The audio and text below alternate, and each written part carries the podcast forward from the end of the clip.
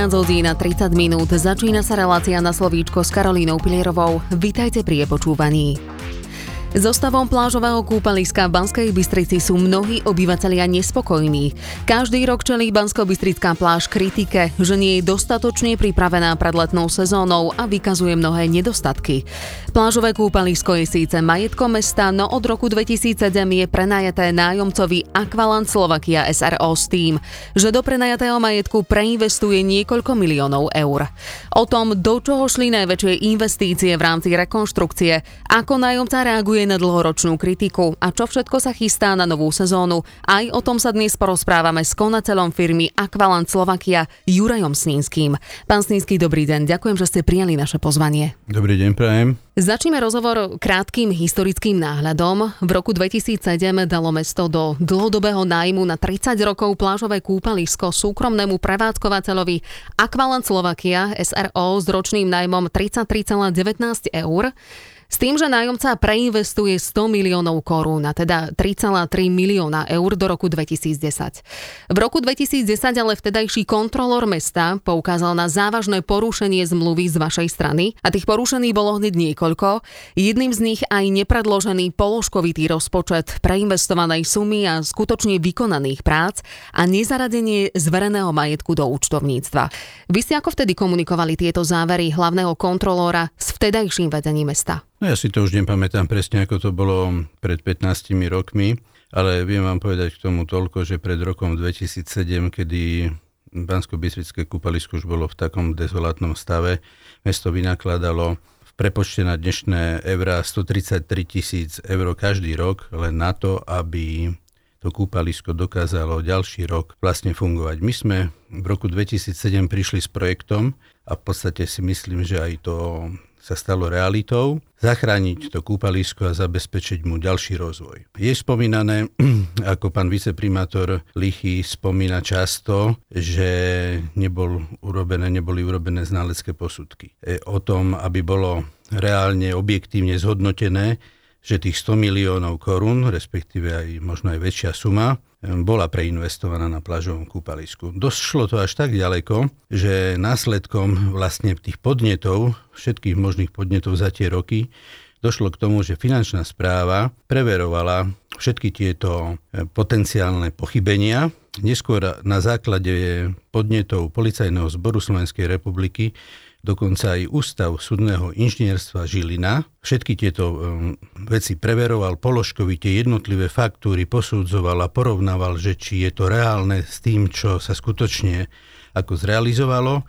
A záverom bolo to, že nedošlo k žiadnemu pochybeniu. Takže na základe toho tento výsledok bol už za pôsobenia súčasného primátora, pána doktora Noska. Takže na základe toho vlastne my prevádzkujeme naďalej plážové kúpalisko.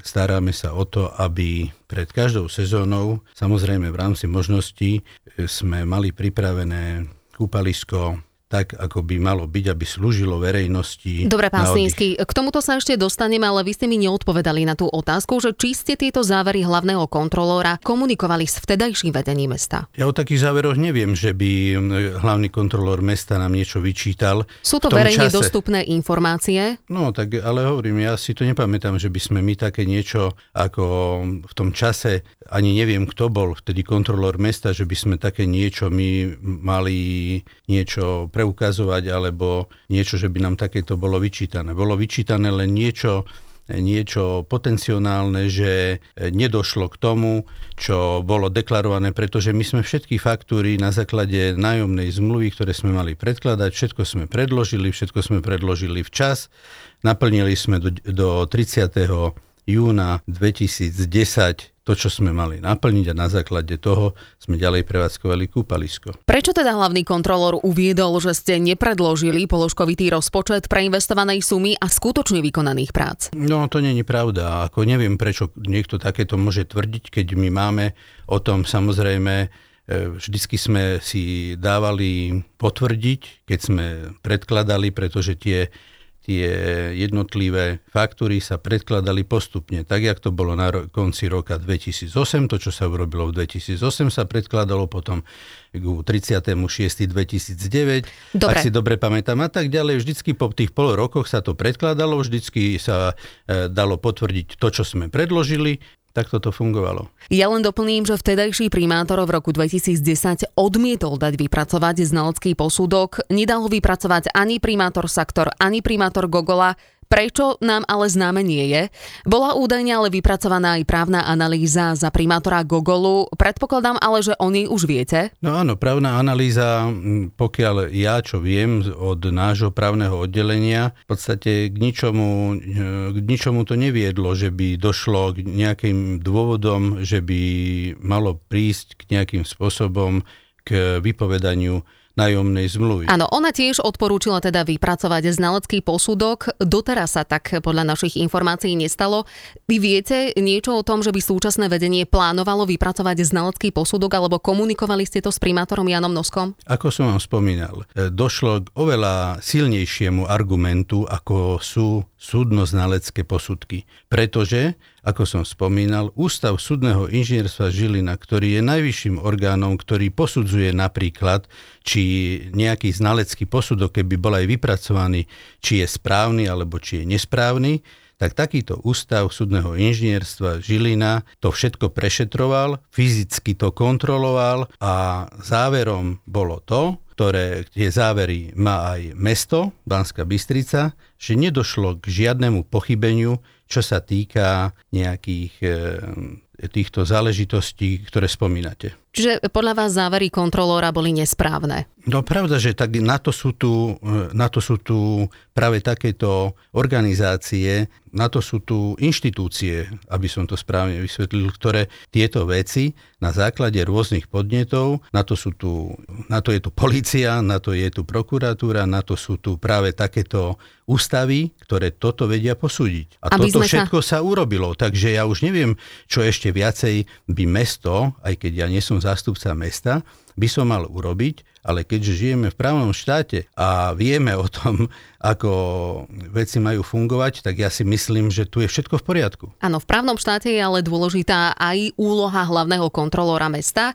Poďme ale ďalej. Pre BBFM rádio sa vyjadril aj druhý viceprimátor mesta Banská Bystrica Milan Lichý, ktorý nám odpovedal na otázku, čo najviac vyčíta nájomcovi Aqualand Slovakia SRO v celom tomto procese. Spoločnosť uzavrela nájomnú zmluvu s tým, že do 30.6.2010 investuje do plážového kúpaliska 100 miliónov korún a potom bude platiť nájom každý rok 1000 korún. Takže to, či investoval nájomca 100 miliónov korún, podľa mňa túto skutočnosť nevidno. A celé roky to pripomínam. Mestské zastupiteľstvo schválilo aj obstaranie znaleckých posudkov, ktorým sa to dá porovnať, ale znalecké posudky obstarané neboli. Porušenie zmluvy nevieme relevantne tým pádom potvrdiť. Teda vyvolali sme tlak na zrušenie zmluvy, teda na to, aby sa ujalo správovania mesto. A nám bolo vždy vyčítané, že keď poviete A, no, tak povedzte aj B, kto to bude spravovať. Tak či tak, to, čo môžeme robiť, je tlačiť nájomcu na poskytovanie kvalitných služieb. Nie sme s nimi spokojní a niektoré nedostatky pretrvávajú neustále. Nájomca, keď sa aj snaží niečo napraviť, sú použité len náhradné riešenia. Výsledok vidíte. Je potrebné tam veľa zlepšovať, tak aby bolo naozaj atrakciou nielen pre obyvateľov mesta, ale aj návštevníkov mesta. Čo na to hovoríte, pán Snínsky? Bolo teda na kúpalisku do roku 2010 preinvestovaných tých 3,3 milióna eur? Áno, pokiaľ si ja dobre pamätám, preinvestovaných nebolo 100 miliónov korún, ale 106 miliónov korún. A ešte by som chcel zdôrazniť jednu vec, o ktorej sa nehovorí. Nájomná zmluva, na základe ktorej spoločnosť Aqualand Slovakia prevádzkuje kúpalisko, hovorí aj o tom, že po skončení riadnej nájomnej zmluvy bude všetok majetok, do ktorého tých 100 miliónov korún bolo preinvestovaných, darovaných do majetku mesta. Toto sa nikde nehovorí. Ďalej sa nehovorí ani o tom, že zo všetkých tých stavieb, ktoré vznikli konkrétne badmintonové centrum, ktoré patrí medzi najväčšie na Slovensku, a bowlingové centrum. Aqualand Slovakia ročne platí nemalé peniaze za daň z nehnuteľností. Takže mesto v tom čase, v roku 2007, keď sme, ako som spomínal na začiatku, vyhodnocovali spoločne, ešte s vtedajším vedením, keď sme sa bavili o takejto spolupráci, to vyhodnotilo, že to bude pre mesto jednoznačne výhodné, pretože ušetrí každý rok 133 000 eur, aby do toho nemuselo vynakladať prevádzkové peniaze, zarobí peniaze na dani z nehnuteľnosti a ešte po skončení nájomnej zmluvy dostane majetok v takejto hodnote, pretože dostane ten majetok bezodplatne do svojho majetku. Áno, pán Snínsky, ideme teraz už veľmi dopodrobná. Do čoho teda šli najväčšie investície v rámci rekonštrukcie plážového kúpaliska? Tak tie investície išli hlavne do rekonštrukcie bazénov, do infraštruktúry, ktorá súvisí s fungovaním bazénov a celkového kúpaliska, do výstavby športovísk, ako som spomínal, do badmintonového centra, bowlingového centra, do štvordráhovej vodnej šmýkačky a množstvo ďalších vecí. Všetko bolo naplnené, bolo to všetko kontrolované. Už viacej inštitúcií si myslím, že do toho ani nevie byť zapojených, ako tomu bolo. A ja si myslím, že aj pán inžinier Lichý veľmi k tomu prispel, lebo on bol jeden z tých ľudí aj s nebohým pánom Motičkom, ktorí najviac tlačili na to, aby spoločnosť Aqualand Slovakia prevádzkovala plážové kúpalisko čo najlepšie. Vy ste práve spomenuli, že do investícií bolo zahrnuté aj vybudovanie badmintonovej haly a bowlingovej haly. Ako tieto dve haly môžu využiť návštevníci kúpaliska, keď si zaplatia lístok na kúpalisko, keďže je to zahrnuté do investícií plážového kúpaliska? Teda malo by to podľa všetkého priniesť prospech návštevníkom. No, výborne, ďakujem za túto otázku.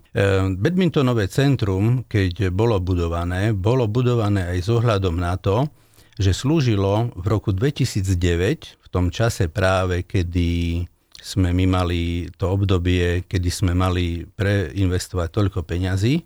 Došlo totiž k takej situácii, o ktorej tiež málo sa hovorí teraz, ale v tom období to bolo veľmi dôležité. Dochádzalo totiž k rekonštrukcii mestskej plavárne. A v tom čase 3500 plavcov nemalo kde plávať. Takže my sme boli oslovení, aby sme vybudovali zázemie pre náhradnú plaveckú halu, ktorá vtedy bola, ak si pamätáte, tí, ktorí tam chodili v roku 2009, pretože mesto malo stále projekt odstraňovania plaveckej negramotnosti a vtedy my sme pomerne, by som povedal, v zázračne krátkom čase sme Ičko, čiže ten nový plavecký bazén, sme prekryli nafúkovacou halou, ktorá nebola vôbec súčasťou týchto investícií 100 miliónových, ale zázemie vlastne na to, aby ľudia mali kde sa prezliecť, dosprchovať sa, keď idú si zaplávať alebo keď skončia plávanie, tvorilo práve zázemie. Pre krátkosť času poprosím zostručniť, aký prospech návštevníkom kúpaliska to prináša. Čo by to mohlo priniesť? No tak prinieslo by to, čo priniesli aj ďalšie športoviska, ktoré boli vybudované, a to sú tie viacúčelové umelotrávnaté ihriska, beachvolejbalové ihriska, to, že si ľudia môžu okrem kúpania sa, opalovania sa a oddychu aj aktívne zašportovať. Majú teda ľudia, ktorí si zaplatia za vstup, aj vstup do badmintonovej haly a bowlingovej haly? Nie, to nemajú, to je samostatne. Každoročne sa pred letnou sezónou vznesie aj vlna kritiky na to, že pláž nie je dostatočne pripravená. Viaceré problémy bývajú ale hlásené aj počas priebehu sezóny. Diery pri vstupoch do bazéna, chýbajúce zábradlie alebo pohodené v areáli aj so stavebným materiálom, špinavá voda a podobne. Druhý viceprimátor mesta Milan Lichý sa pre BBFM rádio vyjadril, že problémom je aj nedostatočná bezpečnosť. Ako ste na tom tento rok? Čo všetko pripravujete a možno ktoré nedostatky ste sa snažili odstrániť? No, každoročne, ako aj tento rok, okrem klasických opravných prác, údržby a čistenia, prebolo v areáli aj niekoľko zmien s cieľom spríjemným návštevníkom pobyt na kúpalisku. Takže všetko si myslím, že je pripravené, nech sa páči, príďte sa pozrieť, ale čo sa týka bezpečnosti, ja neviem o tom, že by sme tam mali niečo nebezpečné, čo by nebolo v súlade s bezpečnosťou práce. Tak v minulosti boli známe prípady viacerých poranení, ktoré si ľudia spôsobili na štvorprúdových dráhach, ktoré smerujú do tzv. LK bazénu. Na základe čoho to bolo spôsobené? Je teda bezpečnosť minimálne tejto atrakcie, dostatočná? Áno, je dostatočná. Je tam dostatočná tá bezpečnosť aj z hľadiska hĺbky tej vody, čo sa týka dopadového bazéna. Sú tam jasne vyznačené polohy, ktoré sú bezpečné pre tých šmýkajúcich sa. Ak tam boli problémy z hľadiska nejakých zranení, tak to bolo len z toho dôvodu, že boli porušené tieto polohy, ktoré sú dovolené. Preto sme tam inštalovali aj kamery a všetko monitorujeme, aby sme pri nejakom probléme vedeli preukázať, z jakých dôvodov k takému niečomu môže dojsť. Skúste prosím našim poslucháčom priblížiť financovanie kúpaliska, ročné náklady a príjmy, aspoň orientačné čísla. Viete, to je veľmi ťažko, pretože plážové kúpalisko je súčasťou celého Dixon Resortu, takže ročné náklady a príjmy my nemáme nejakým spôsobom vyčlenené, koľko to presne je. Vieme vám povedať, že zhruba ten počet návštevníkov je 60 až 70 tisíc ročne. Ja si ale osobne myslím, že verejnosť by zaujímala aj výška zisku na vstupnom, keďže na ňu ste sa v minulosti odvolávali, že práve kvôli nízkej sume vstupného nemôžete do kúpaliska investovať až do takej miery, ako by ste si to možno predstavovali. Áno, to je pravda, že my nemôžeme s tým vstupným ísť na úroveň akvaparkov alebo iných zariadení, kde tá cena je 25 eur a viac na osobu, pretože jednoducho tá situácia v Banskej Bystrici není taká priaznivá z hľadiska kúpnej sily obyvateľov Banskej Bystrice. Čiže ani orientačné čísla ohľadom financovania kúpaliska sa nedozvieme? Nie, ja vám to neviem povedať, pretože je to súčasťou celého Dixon Resortu, ako som to spomínal. V poriadku.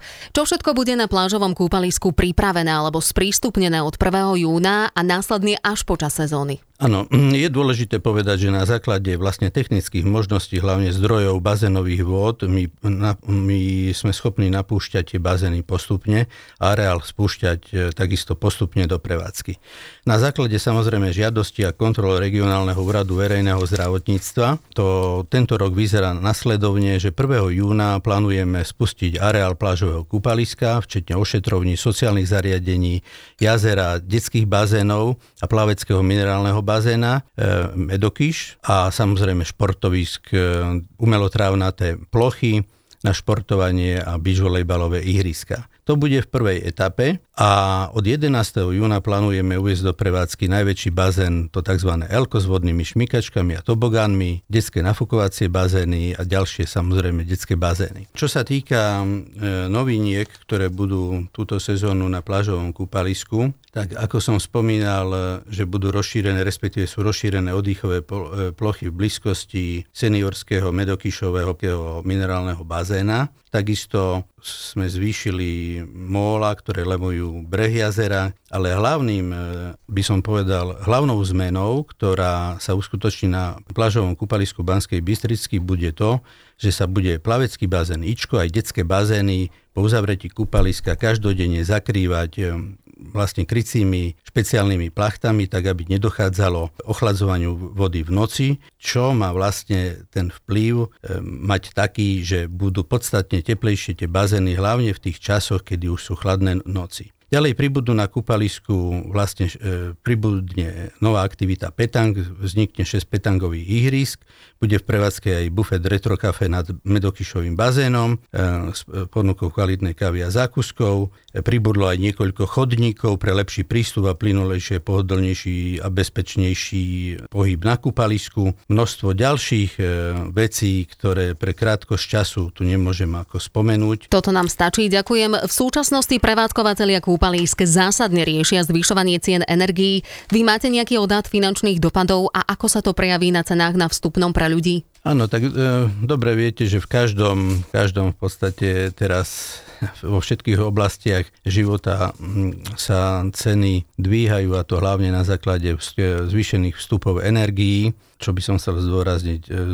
Zvyšujú sa hlavne vstupy, čo sa týka personálnych nákladov, pretože vôbec tá situácia je taká, že je tu veľmi podstatný nárast, ktorý potrebujete dať ľuďom na odmeny, aby vôbec boli ochotní pracovať. Nehovoriac o tom, že v gastrosektore je to škoda o tom asi hovoriť, všetci to sledujete. Čiže suma sumárum, vstupné sa bude zvyšovať? Určite áno, sa bude zvyšovať. Viete aj povedať o koľko? Bude sa jednať o primeraný a mierny vzostup cien, konkrétne nepôjdeme určite na 8 eur, bude to maximálne 7,80 za celodenný vstup pre dospelého a tie ceny by som vám mohol v podstate z ceníku niektoré veci povedať. Máme tu pre deti do 14 rokov to bude 5,80, pre dôchodcov celodenný vstup 4,50, budú tu samozrejme študentské zľavy, zľavy pre ZTP, nositeľov janského plakety, rodinné vstupy budú mať samozrejme zvýhodnené ceny. Takto nám to stačí. V Banskej Bystrici sa pripravuje aj EIOV 2022.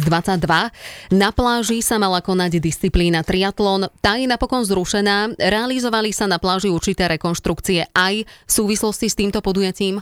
Áno, realizovali sa a stále sa aj realizujú, pretože ten EIOV 2022 je najväčšie podujatie, ktoré tu kedy bolo na Slovensku realizované. A samozrejme všetko treba pripraviť, hlavne z hľadiska toho, že plážové kúpalisko bude zapojené do najväčšieho, by som povedal, bloku športu, a to je plávanie. Takže tam Ičko bude slúžiť ako rozplavbový bazén a to Ičko vlastne prechádza teraz takou úpravou, aby to bolo aj z dlhodobého hľadiska veľmi zaujímavé pre Banskobystrickú a okolitú mládež.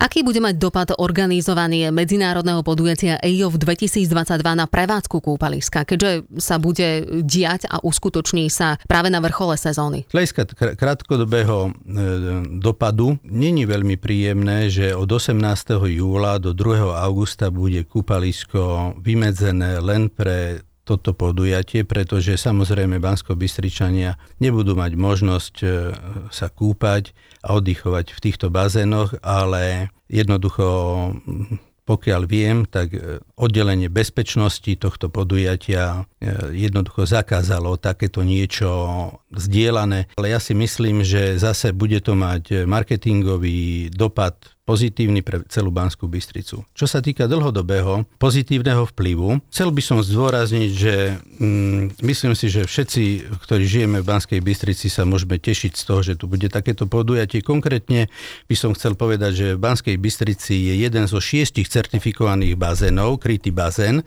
50-metrový, a v súčasnosti vlastne prebieha úprava Ička tak, aby bol ďalší certifikovaný 50-metrový bazén. To znamená, že Banská Bystrica bude prvým mestom na Slovensku, ktorá bude mať 2 certifikované plavecké bazény a vznikne tu Národné plavecké centrum, ktoré v spolupráci so Slovenskou plaveckou federáciou bude vytvárať vynikajúce podmienky pre rozvoj mládeže do budúcna. Prejdime teda už na poslednú otázku. Aké plány máte s plážou do budúcna a aké ďalšie investície plánujete? No, v prvom rade chceme udržať tú situáciu z hľadiska kvality tých poskytovaných služieb, ako tomu bolo doteraz. My samozrejme máme za sebou rok 2020 a 2021, čo boli covidové roky, kedy sme mali veľmi málo času na nejaký rozvoj. Vôbec sme boli radi, že na poslednú chvíľu vždycky sme dostali informáciu, že budeme môcť vôbec v lete prevádzkovať kúpalisko. Takže chceme naďalej, teraz sme mali toho času viac a samozrejme stále jednáme s potenciálnym zahraničným investorom. Existuje právoplatné územné rozhodnutie o umiestnení stavby krytého akvaparku v priestoroch plážového kúpaliska a v krátkom čase budeme verejnosť informovať o tom, že či takáto situácia je reálna a zhruba asi v akom čase. Ja verím tomu, že sa podarí v Banskej Bystrici vybudovať aj celoročný akvapark. Na aký časový úsek to vidíte približne?